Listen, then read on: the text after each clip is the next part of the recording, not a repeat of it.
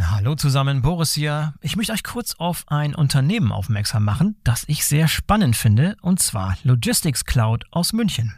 Spannend deshalb, weil Logistics Cloud ein neutrales Datennetzwerk für den Datenaustausch betreibt, das bereits 90 Prozent der weltweit tätigen Logistikunternehmen abdeckt. Und Leute, die die Logistics Cloud verwenden, sagen, man hat sofort das Gefühl, so sieht die transparente Supply Chain der Zukunft aus. Das ist natürlich eine gewagte Aussage, macht aber Sinn, wenn man sich anschaut, wie das Ganze tatsächlich funktioniert. Vereinfacht ausgedrückt kann man sich das so vorstellen, dass beliebig viele Shipper an das System von Logistics Cloud angebunden werden können, um Transportaufträge und Statusmeldungen an ebenso viele verbundene Logistikdienstleister zu übermitteln oder von diesen zu empfangen. Das hat zum Ziel, eine komplette Transparenz der Sendungsströme zu erreichen, wobei jede Sendung von mehreren Versendern zu mehreren Logistikdienstleistern verfolgt werden kann. Außerdem werden beliebig viele IoT-Provider an die Logistics Cloud angeschlossen, um Sendungsdaten mit IoT-Daten anzureichern und diese Rückmeldungen an die IT-Systeme der Kunden weiterzuleiten. Das neutrale Datenaustauschnetz der Logistics Cloud ist modular aufgebaut und somit maximal flexibel. Die Plug-and-Play-Lösungen lassen sich mit universeller Anbindung sowohl in bestehenden Lösungen als auch in neuen Anwendungen einfach einsetzen.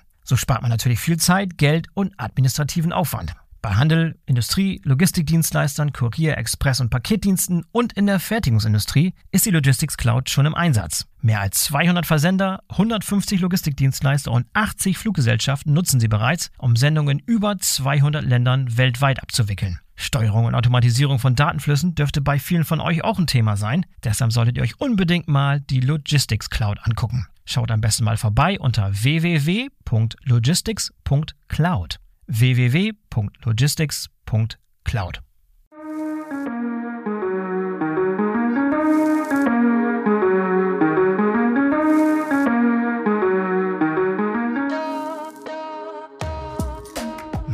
herzlich willkommen zum BVL Podcast. Ich bin euer Host Boris Felgendreher und heute präsentiere ich euch ein Gespräch, das ich kürzlich auf dem Deutschen Logistikkongress in Berlin vor einem Live-Publikum aufgenommen habe. Mein Gast war Professor Dr. Manfred Hauswirth, der geschäftsführende Institutsleiter am Fraunhofer Institut Focus und Inhaber des Lehrstuhls für Open Distributed Systems an der Technischen Universität Berlin. Manfred ist Experte für das Thema Quantencomputing und er hält die Logistik für einen Bereich, in dem diese Technologie einen sehr hohen Mehrwert erschaffen kann. Viele neigen ja sehr schnell dazu, das Thema Quantencomputing als Zukunftsmusik abzutun, mit der man sich irgendwann mal beschäftigen sollte, wenn die Technologie dann auch irgendwann mal soweit ist. Manfred hält dieses Vorgehen für einen Fehler und plädiert dafür, sich auch in der Logistik heute schon mit dem Thema Quantencomputing zu beschäftigen. Wie genau und vieles mehr, das verrät er uns in diesem Gespräch. Ich wünsche euch viel Spaß. Hallo Manfred, herzlich willkommen zum BVL Live Podcast. Schön, dass du dabei bist. Hallo Boris, vielen herzlichen Dank für die Einladung. Ich möchte mit dir heute über ein super spannendes Thema sprechen, das wir im Podcast so noch gar nicht hatten. Zukunftsthema, und zwar das Thema Quantencomputing. Lass uns mal mit, ganz mit den Basics anfangen, um alle ein bisschen auf einen Nenner zu bringen. Was ist eigentlich Quantencomputing und wie unterscheidet sich Quantencomputing von einem traditionellen Computing? Wirklich ganz vereinfacht gesprochen, Quantencomputer, äh, ein normaler. Tell, tell, me like I'm five. Hm? Tell me like I'm five, sagt man doch immer. Erklär es mir so, als wenn ich ein Fünfjähriger wäre. That's, that's easy. Let's go. Ähm, ein äh, Standardcomputer kann eine Operation nach der anderen ausführen. Das können wir extrem schnell. Wir mhm. können das auch in die Cloud geben und so tun, als wenn es parallel wäre. Ein Quantencomputer kann alle möglichen Zustände die ein Programm oder System haben kann, gleichzeitig denken.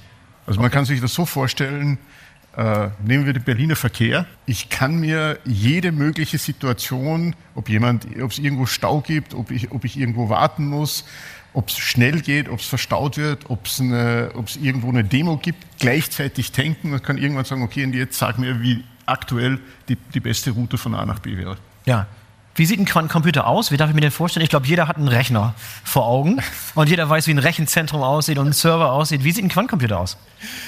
Erstens muss man sagen, es gibt nicht den Quantencomputer. Okay, damit fängst du das mal an. Okay, wir okay. sind noch bei den Basics. Bei den Basics. Standardcomputer sehen alle gleich aus, verwenden im Grunde genommen die gleichen Chips und die gleichen physikalischen Effekte. Quantencomputer können auf unterschiedlichen physikalischen Effekten beruhen. Also das könnte sein, so wie der IBM-Quantencomputer, auf Supraleitfähigkeit und da werden Quanten herum äh, bewegt. Es könnten optische Quanten sein, es könnten Fehlstellen in Diamantengittern sein, es könnten Ionenfallen sein und je nachdem, was man hat, sieht das anders aus. Also der IBM-Quantencomputer beispielsweise ist ein riesengroßer Kühlschrank. Ein Kühlschrank. Das ist. Die Größe äh, vom Kühlschrank ungefähr? So nö, nö, nö, nö, nö. Es ist ein riesengroßer Kühlschrank. Ein riesengroßer Kühlschrank. Eher so wie äh, ein großes Büro. okay. Äh, und der, äh, der Quantenchip selbst ist so klein. Der Rest ist nur Kühlung und man muss die Schwingungen draußen lassen. Wenn man, fehlst, wenn man beispielsweise Diamantengitter äh, verwendet, naja, dann ist das viel kleiner. Optische Quantencomputer, da wird mit Lasern, die man in äh, Demostellungen auch zeigen kann, herumgeschossen. Also wie ein Quantencomputer aussieht, kann man nicht sagen.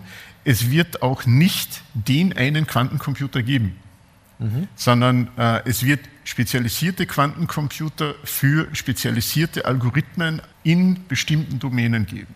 Mhm. Ein Quantencomputer kann nicht, das äh, kann nie Dinge tun, die ein normaler Computer kann. Also, du wirst nie einen Quantencomputer haben, der eine Datenbank laufen lassen kann. Ja. Oder ein Warenwirtschaftssystem. Du wirst aber einen Quantencomputer, und ich kann dir noch nicht sagen, welche Technologie für ein konkretes Problem, weil genau daran forschen wir gerade, es wird einen Quantencomputer geben, der beispielsweise die Routenplanung äh, optimieren kann. Unter bestimmten Parametervoraussetzungen. Vielleicht gibt es einen, der in der Schiffslogistik funktioniert, einen im Verkehr, einen, der Tracking macht. Und für andere Probleme, beispielsweise wenn dann, okay, es Demos auf den Straßen gibt, muss man einen zweiten Quantencomputer mit anderer Hardware inkompatibler Hardware, muss man sozusagen dazuschalten. Ja, äh, sag noch ein paar Dinge dazu, woran ihr gerade forscht. Also ich bin äh, nicht Physiker, ich bin Informatiker. Und wir, was wir Informatiker gerne machen, wir bauen Middlewares. Also wenn Sie jetzt 17 unterschiedliche Quantenplattformen haben, die auf unterschiedlichen Quanteneffekten basieren, die Quantenphysiker verstehen, dann können Sie damit noch relativ wenig anfangen, außer Sie verstehen äh, höhere Mathematik. Und ich rede da von ganz oben. Okay.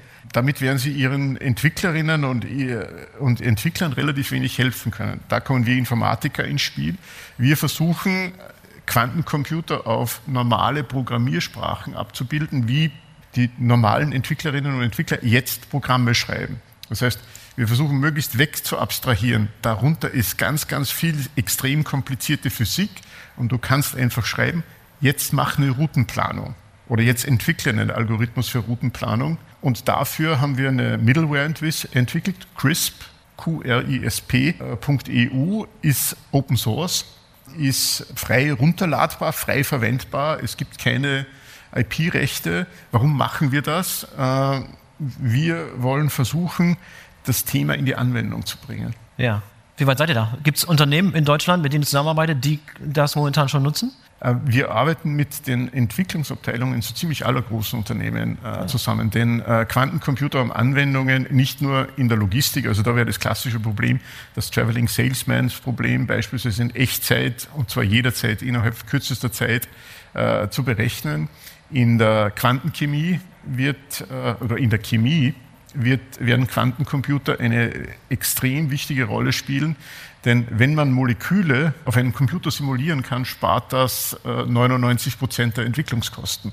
Und alleine, wenn man es schaffen würde, also beispielsweise für Ammoniaksynthese, haben wir in Deutschland erfunden, hat BASF erfunden, die passiert immer noch so wie vor 100 Jahren.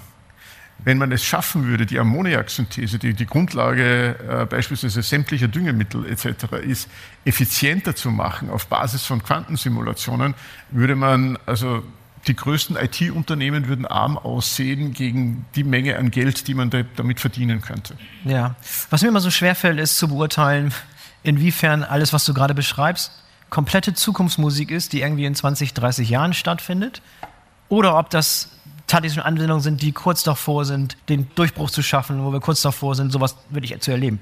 Ordne das mal für uns ein. Wo stehen wir da konkret? Das ist immer so schwer für mich greifbar. In Bezug auf Quantenhardware 15 bis 20 Jahre. Und die ist zwingend notwendig, diese Quantenhardware, um alles das zu machen, was du gerade beschrieben hast?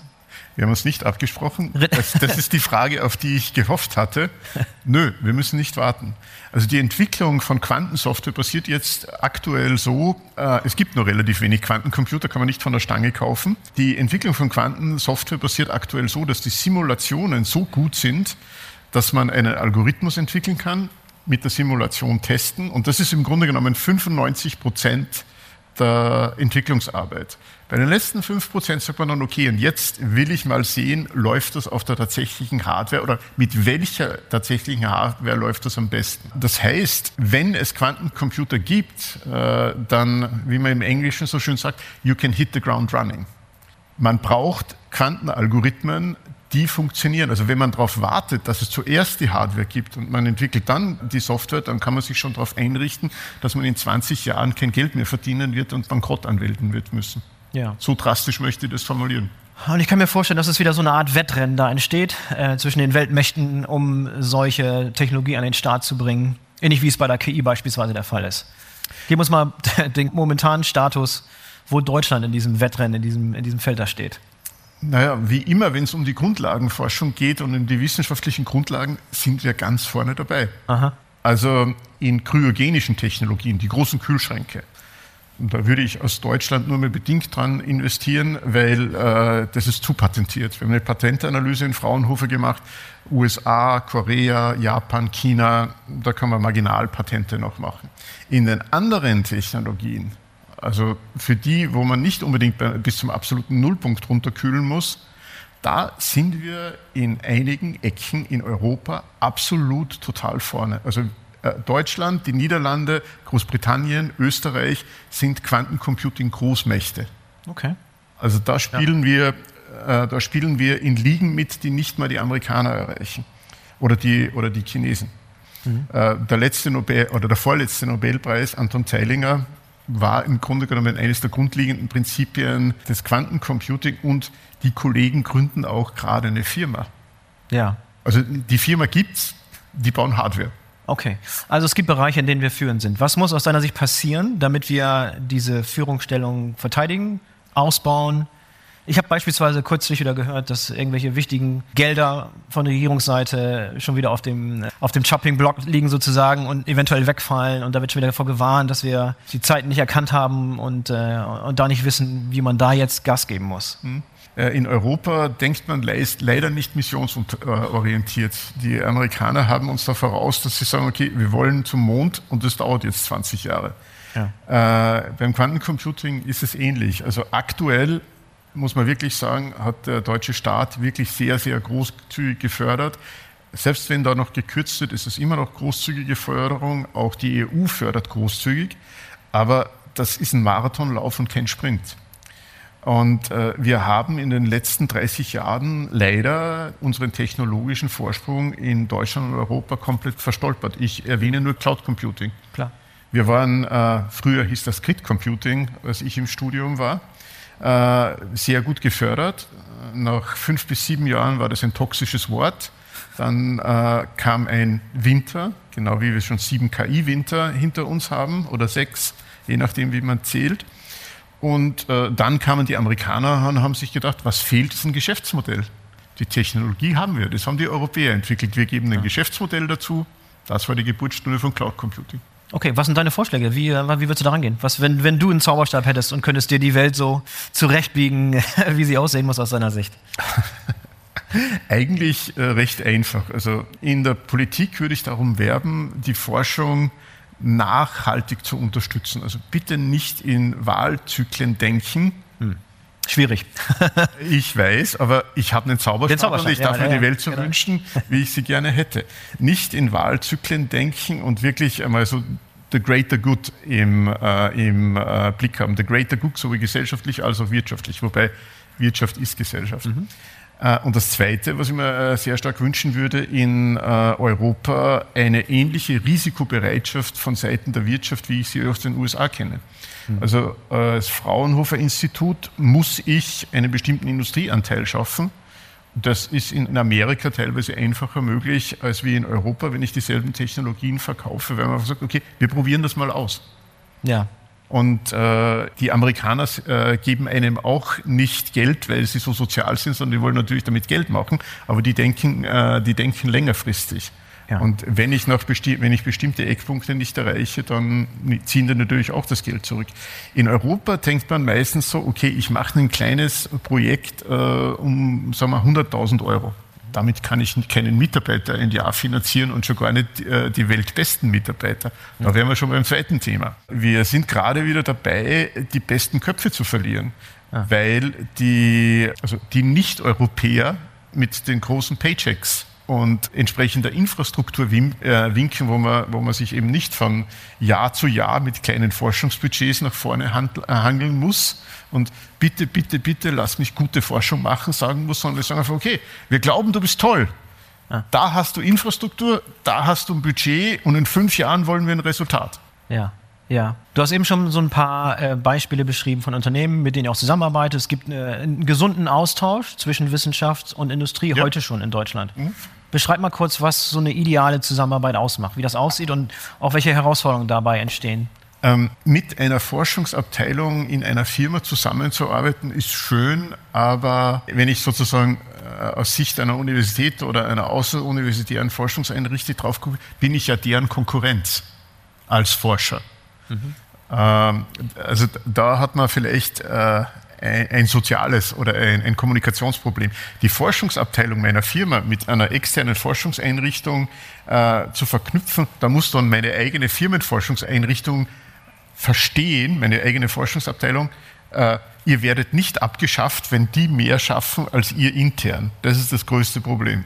Mhm. Das heißt, in der Forschung arbeite ich eigentlich viel lieber mit Business Units zusammen, die sagen, okay, ich habe dieses Budget, ich muss damit Geld verdienen und so sitzt mir mein CEO im Nacken. Dann habe ich klare Parameter.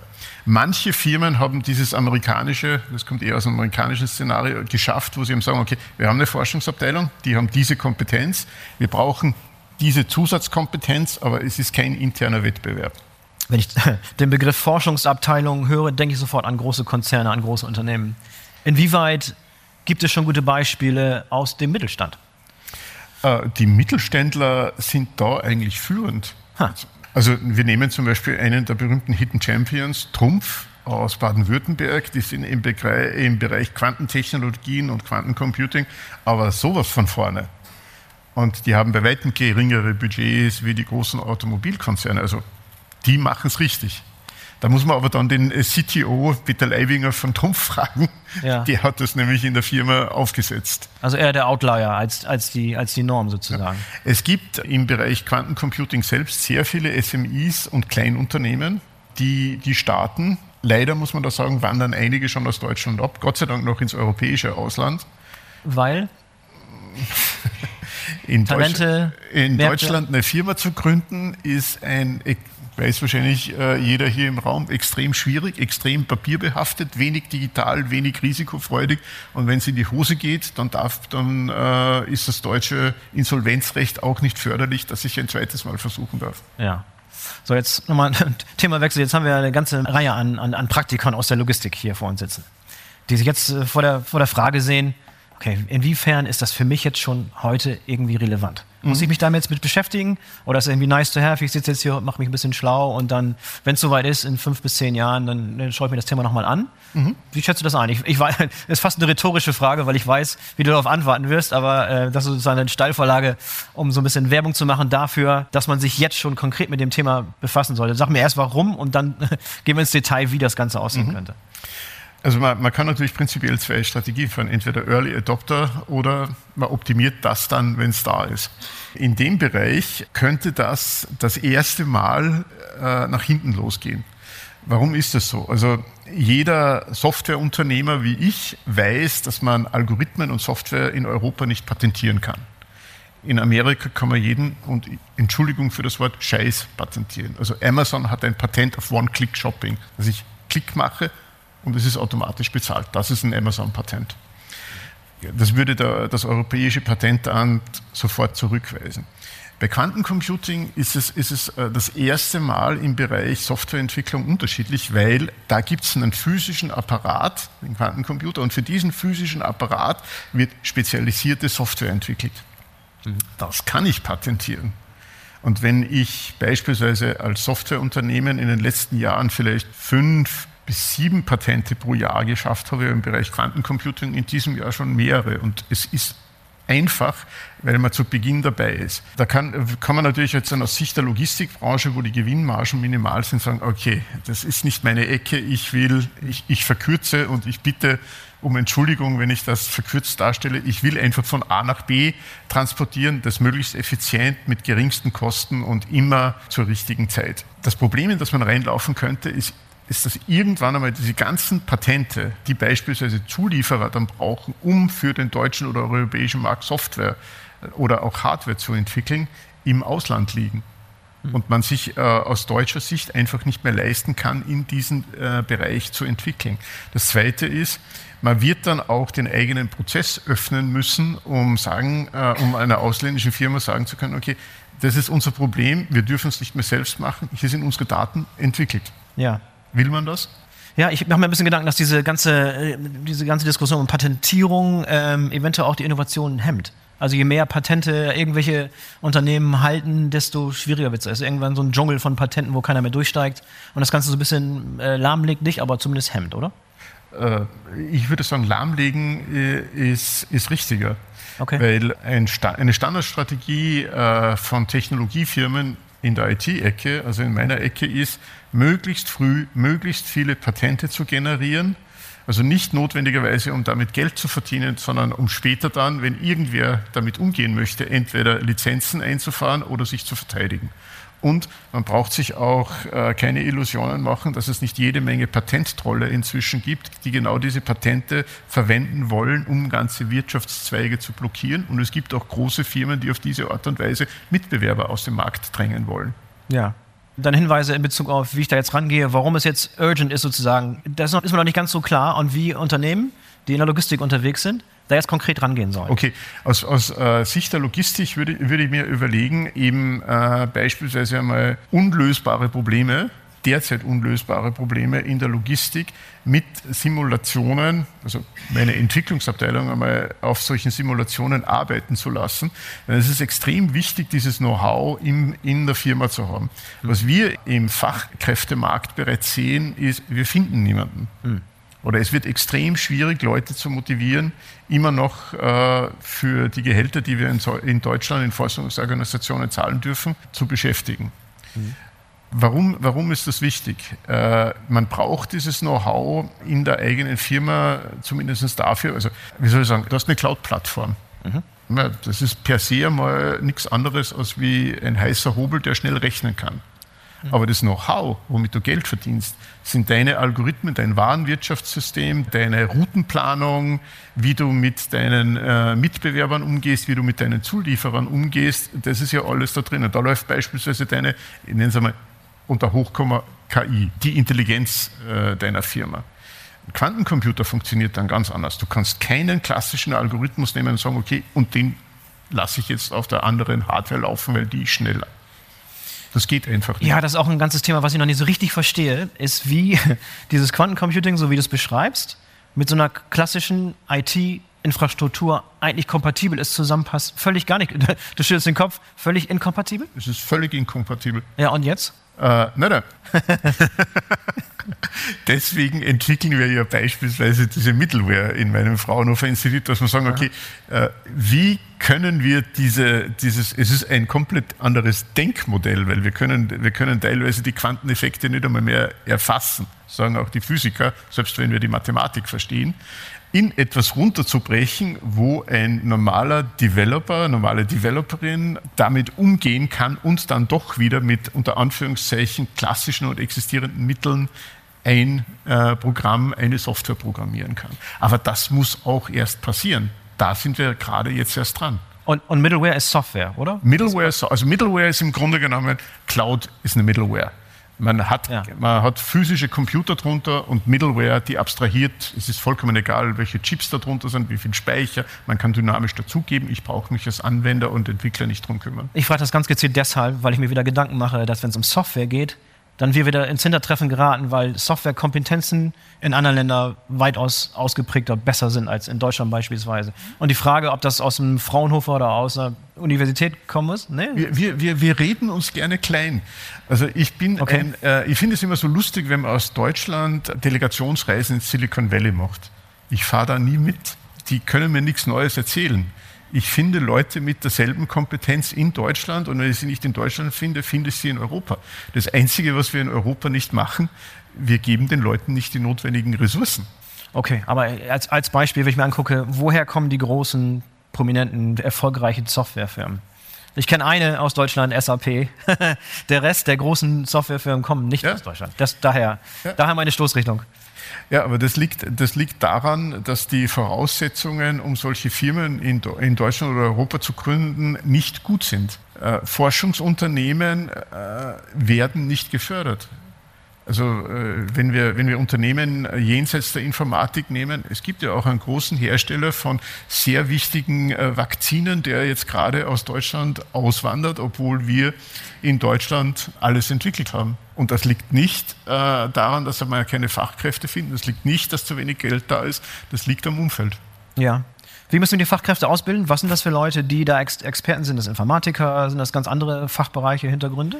Äh, Im Grunde genommen ist es multidisziplinär in diesem Bereich. Also man, äh, momentan bilden wir noch keine Leute aus, die äh, das können. Also jeder, der in dieses Feld reingeht, inklusive mir, muss sich sozusagen die anderen Teile erstmal selbst beibringen. Mhm. Die Physiker müssen lernen, wie äh, Informatik funktioniert, die Informatiker müssen lernen, wie Physik funktioniert. Man sollte mathematisch auf der Höhe sein, man sollte sich mit Simulationen auskennen. Und so ein Studium bauen Klingt viel zu ab. kompliziert. nö, nö, nö, überhaupt nicht. Also die einzelnen Disziplinen haben wir. Äh, wir sind ja. bereits dabei. Also es gibt bereits die, die ersten wir in Berlin, aber auch an anderen Standorten äh, planen bereits Studien für Quanteninformatik. Wir haben auch einige der weltbesten Forscher hier, also mhm. kein Thema, tun wir.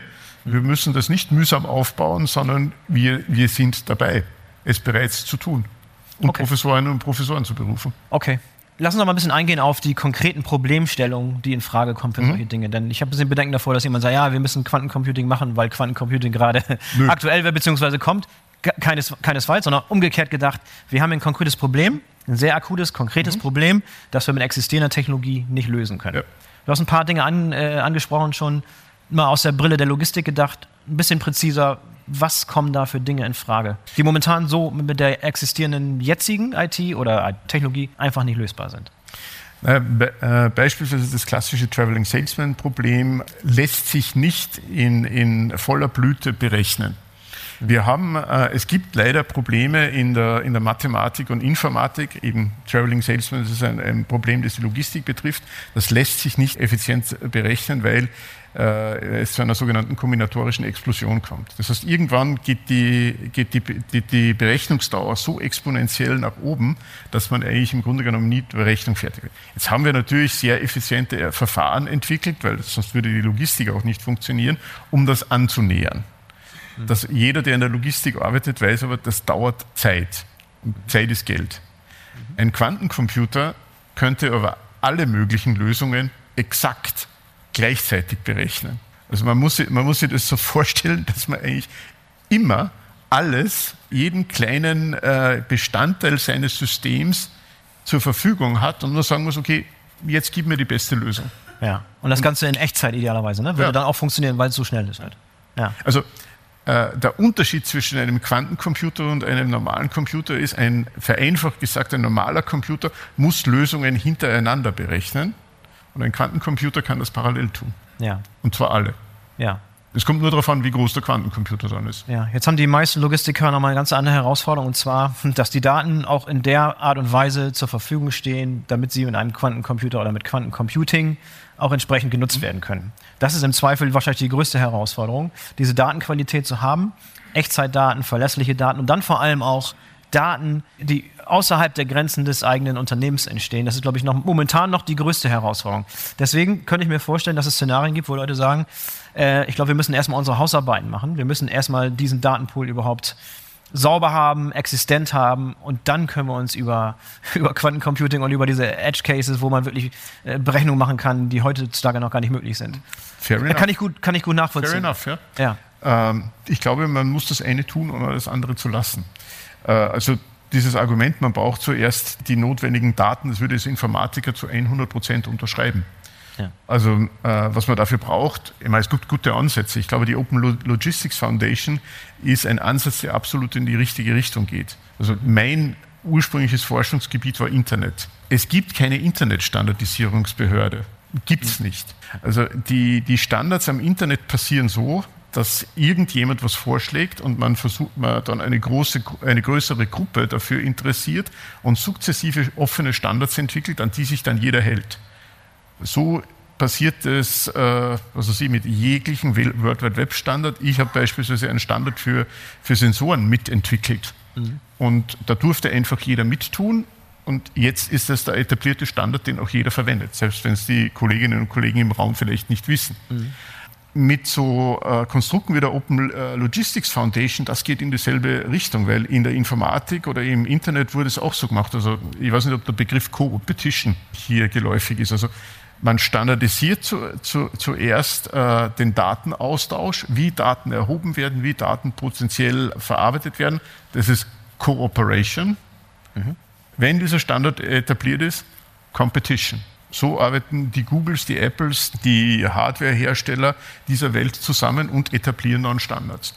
Äh, und da gibt es dann beispielsweise auch durchaus die, eine, eine sehr zentrale Rolle für die Wissenschaft. Die, die Open Logistics Foundation äh, ganz bewusst hier erwähnt, weil mein Kollege äh, Michael Telehompel mhm. Äh, hat die ja maßgeblich mitgestaltet und wie ich gelesen habe, hat er gestern auch einen Preis mit Taxa gewonnen. Gratulation, Michael. Ja. Das ist meiner Meinung nach ein Schritt in die richtige Richtung. Man hat sehr oft Angst, wenn man das öffnet und gemeinsam entwickelt und dafür sorgt, dass die Datenqualität passt, dass man sich dadurch das Geschäft abgräbt.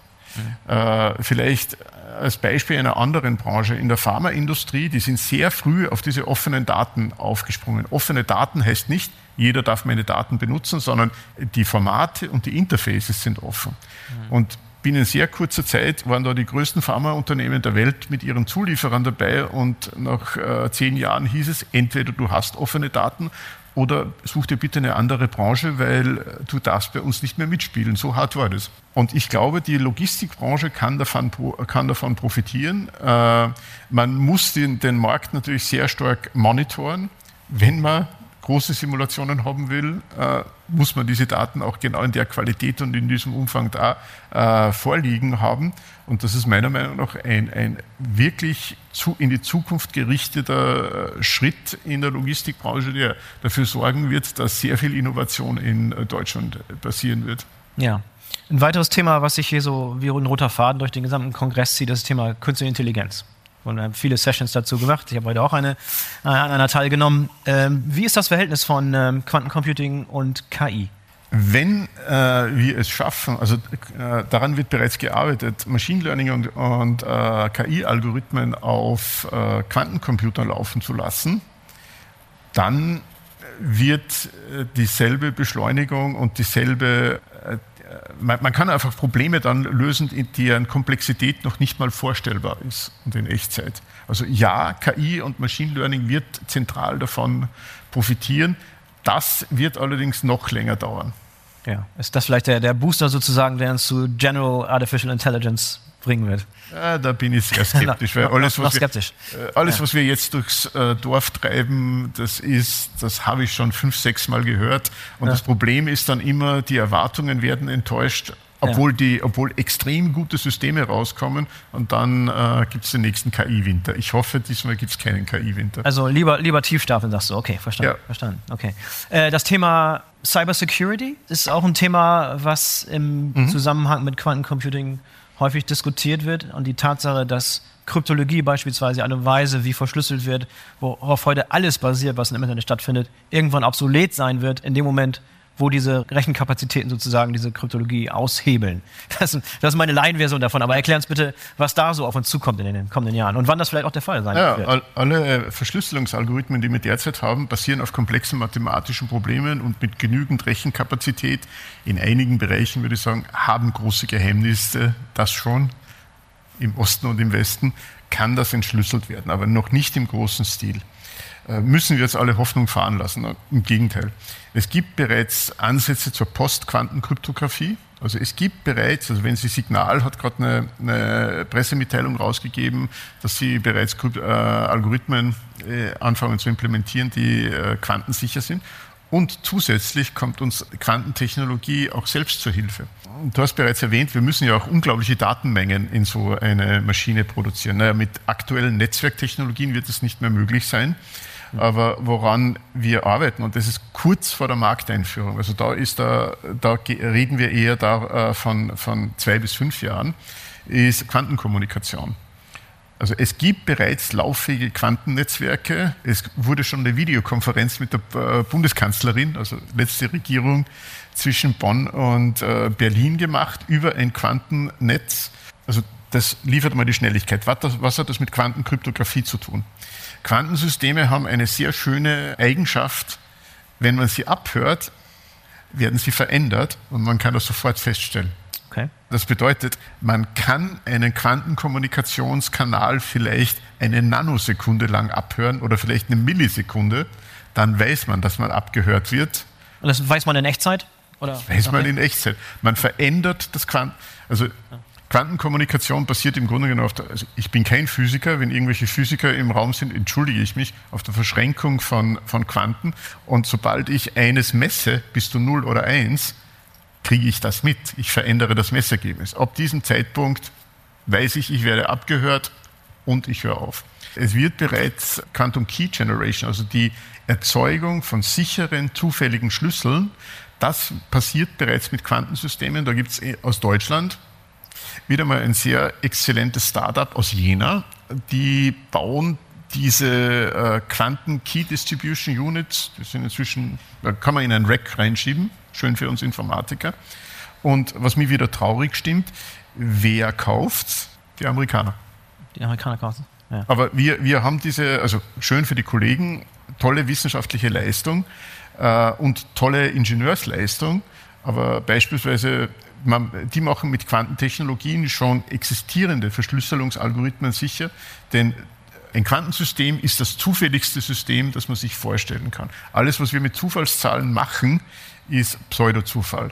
Und über diese Algorithmen, die diese Pseudo-Zufallszahlen generieren, kann man wiederum die Verschlüsselung knacken, weil man kann versuchen, die Zahlen nachzugenerieren. Das ist auch schon ein paar Mal passiert und man musste die Algorithmen nachbessern. Das ist mit einem Quantum Key Generator nicht mehr möglich. Das heißt, wer diesen Quantum Key Generator hat, kann sichere Schlüssel äh, produzieren für die aktuelle Verschlüsselungstechnologie, die nicht entschlüsselt werden können auch nicht mit der größten zur Verfügung stehenden, derzeit zur Verfügung stehenden Rechenleistung. Spannend. Wie sieht denn überhaupt in Zukunft das, das Geschäftsmodell aus? Also es wird so eine Art Quantum Computing as a Service sein, wo es in verschiedenen Standorten, meinetwegen in Deutschland, an Rechenzentren, äh, wo ein Quantencomputer steht, den ich übers Internet, wo ich darüber Zugang habe. Und beschreib mal kurz, wie das Ganze aussehen könnte. Darauf würde ich tippen. Okay. Also Quantencomputer ist nichts, was, was man sich mal unter den Schreibtisch stellt und sagt, äh, okay, das ist mein Quantencomputer. Klar. Die Technologie ist zu, also zumindest nicht auf absehbare Zeit, die Technologie ist zu aufwendig und es macht auch sehr viel Sinn, das in die Rechenzentren zu stellen. Denn es gibt Berechnungen, beispielsweise im Bereich KI, die man sehr, sehr gut auf, auf traditioneller Hardware machen kann, inklusive der Simulationen. Und wenn das dann gut genug ist, kann man ja Teile davon auf einen Quantencomputer übertragen. Das heißt, es wird so ein, es wird eine Kooperation sein. Es wird genauso wie wir jetzt GPUs haben als Grafikkoprozessor oder letztendlich die Hardware für Supercomputing Center, wird es eine QPU geben, ein Quantum, Process, äh, Quantum Processing Unit, der, wo man bestimmte Teile wirklich schwieriger Berechnungen auf dieser QPU macht. Das heißt, ich muss nicht alles darüber laufen lassen, sondern nur bei Bedarf und dann ganz gezielt für ein paar Minuten beispielsweise eine, eine ja. kurze Rechnung und das dann wieder zurückspielen. Sozusagen. Man kann da gar nicht alles auf. Also äh, ein Quantencomputer ist geeignet für Optimierungsprobleme und für Simulation. Mhm. Äh, Tabellenkalkulation ist unmöglich auf einem Quantencomputer ja, zu machen. Klar. Oder eine Datenbank. Ja. Das wird nie auf diesem Chip laufen können. Ein Quantencomputer ist kein General Purpose Computer, also für alle möglichen Anwendungsfälle, sondern wirklich nur für diesen speziellen Anwendungsfall. Aber gibt es denn bestimmte äh, Teile des jetzigen Technologiestacks, die dadurch ähm, ersetzt werden? Äh, es gibt Teile des jetzigen Technologiestacks, die ersetzt werden. Also das betrifft aber die Hardwarehersteller, nicht ja. die Logistik. Ja. Okay, also wenn du jetzt nochmal ein bisschen so nach vorne blickst, was sind deine Prognosen, wie sich dieses Feld in den kommenden Jahren äh, entwickelt? Vielleicht auch Hoffnung, die du damit verbindest. Was würdest du dir wünschen, wie das in den, in den nächsten Jahren so weitergeht? Ja, äh, meiner Meinung nach wird sich, also den Prozess, den wir in der Technologieentwicklung sehen, das ist letztendlich immer der gleiche. Und es ist für mich frustrierend, dass wir nichts daraus lernen. äh, eigentlich bei jeder Technologie, das ist dasselbe bei KI, das war das, das nehmen wir Blockchain, nehmen wir irgendwas. Es ist vollkommen egal, was man nimmt. Es werden, es werden Teile entwickelt. Dann gibt es einen großen Hype. Dementsprechend groß ist die Frustration, wenn der Hype nicht das hält, was man vorhersagt. Aber es werden immer mehr Teile äh, entwickelt. Und irgendwann äh, steht man vor einem, einer großen Menge an Teilen und denkt sich, na, jetzt haben wir Riesensummen in diese Ecke investiert, was tun wir jetzt damit? Mhm. Äh, das ist dann, wo man dann wirklich in diesem All-Time-Low ist und sagt, okay, das war eine falsche Richtung. Dann passiert üblicherweise Folgendes. Man macht eine relativ kleine, aber wichtige Entdeckung, die diese Teile miteinander in Verbindung setzt. Und dann ist es eher ein Effekt wie, wie beim Domino. Mhm. Ein Dominostein, äh, der eine Lücke schließt, man, äh, man stößt an und dann macht ja. Und genau diesen Zeitpunkt, den muss man, erstens darf man nicht verpassen und zweitens muss man ihn technologisch überleben. Und wir haben in Europa leider, das ist nicht ein deutsches Phänomen, die unzählige Tendenz, äh, irgendwann einmal zu sagen, okay, jetzt ist es gut, wir, das Ding ist tot. Also Beispiel, äh, nehmen wir mal Blockchain. Also nehmen wir mal an, Blockchain ist in der, in der Logistik inzwischen angekommen, oder? ist, ja, ist angekommen und ist schon wieder verschwunden in einigen ist Schon wieder verschwunden, okay. Nein, so, so wollte ich nicht sagen, aber es gab, es gab große, prominente Projekte mit IBM ja. und, und Maersk, äh, die dann nicht zum Erfolg geführt haben. Okay na, dann ist es vielleicht ein schlechtes Also es ist ein bisschen, geht gerade wieder so in den Winter und das kommt bestimmt irgendwann mal wieder, aber ja. Das ja, ist äh, Blockchain ist eigentlich schon eine Technologie, die beim Wiederkommen war, weil zu Beginn der 2000er hieß das ganz prosaisch Peer-to-Peer-System. Das hat auch die Welt revolutioniert, hat es nicht, ja. äh, ist auch wieder verschwunden. Und vor ein paar Jahren ist es halt unter dem Namen Blockchain wieder aufgetaucht. Es wird vielleicht wieder verschwinden und in ein paar Jahren taucht es wieder auf und dann wird es vielleicht wirklich interessant. Ja. Kann ich nicht vorhersagen. Ja. Ähm, abschließend vielleicht, du weißt, die sitzen Leute aus der Logistik. Ähm, wie würdest du zusammenfassen, was diese Leute, die heute zugehört haben, mitnehmen sollen in die Unternehmen? Überlegen, was für Problemstellungen existieren da, was für Probleme können wir heute noch nicht lösen. Vielleicht sind da Sachen dabei, äh, basierend auf dem, was du heute gesagt hast, wo Quantencomputing ideal geeignet ist. Was sollen die mitnehmen? Wie sollen die rangehen? Wie sollen die sich jetzt weiterentwickeln? Was sollen die mit nach Hause nehmen? Mhm. Also es gibt derzeit äh, sehr generöse Förderprogramme, der unterschiedlichen Ministerien, beispielsweise des Wirtschaftsministeriums. Und ich würde jedem raten, sich mal anzuschauen, ob das nicht interessant sein könnte. Da kann man dann natürlich sagen, okay, ich werde nur zu 50 Prozent finanziert. Also meine Wirtschaft im Haus sagen, hey, ich werde zu 50 Prozent finanziert. Mhm. Und äh, die äh, Anwendungsentwicklung von Hardware und Software mit Anforderungen zu versehen. Also sprich, wenn beispielsweise ein Wirtschaftsministerium schon Hardware- und Softwareentwicklung fördert, könnte man doch als Anwendungsfall auch äh, logistische äh, Probleme verwenden. Das ist up for grabs. Wer zuerst kommt, hat zuerst die Möglichkeit, das zu tun. Das Zweite ist, ich würde anfangen, äh, mir zu überlegen, etwas Kompetenz im Haus aufzubauen. Im einfachsten Fall Beurteilungskompetenz Mhm. Man muss ja auch im eigenen Haus beurteilen können, ab wann wird es für mich spannend. Das mhm. hängt von der Größe und das hängt vom jeweiligen Bereich ab.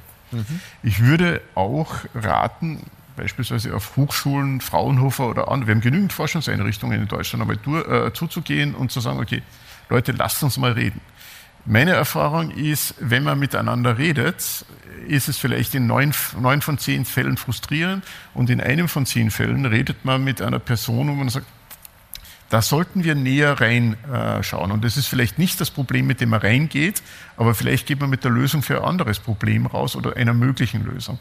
Und so würde ich mal auf Quantencomputing zugehen. Man muss keine Unsummen in den Bereich investieren, aber man muss ihn am Leben halten und man muss einmal schauen, ob man, ob man diesen Bereich nicht für den eigenen Anwendungsfall nutzbringend vielleicht in fünf Jahren oder zehn Jahren verwenden kann. Sehr gut. Tolle Ratschläge, ihr habt es gehört. Nehmt es euch zu Herzen. Manfred, vielen Dank, dass du dabei warst. Ein tolles Gespräch. Vielen Dank, dass du heute live bei uns im Podcast, im Live-Podcast von der BVL in Berlin warst. Vielen Dank. Vielen herzlichen Dank für die Einladung.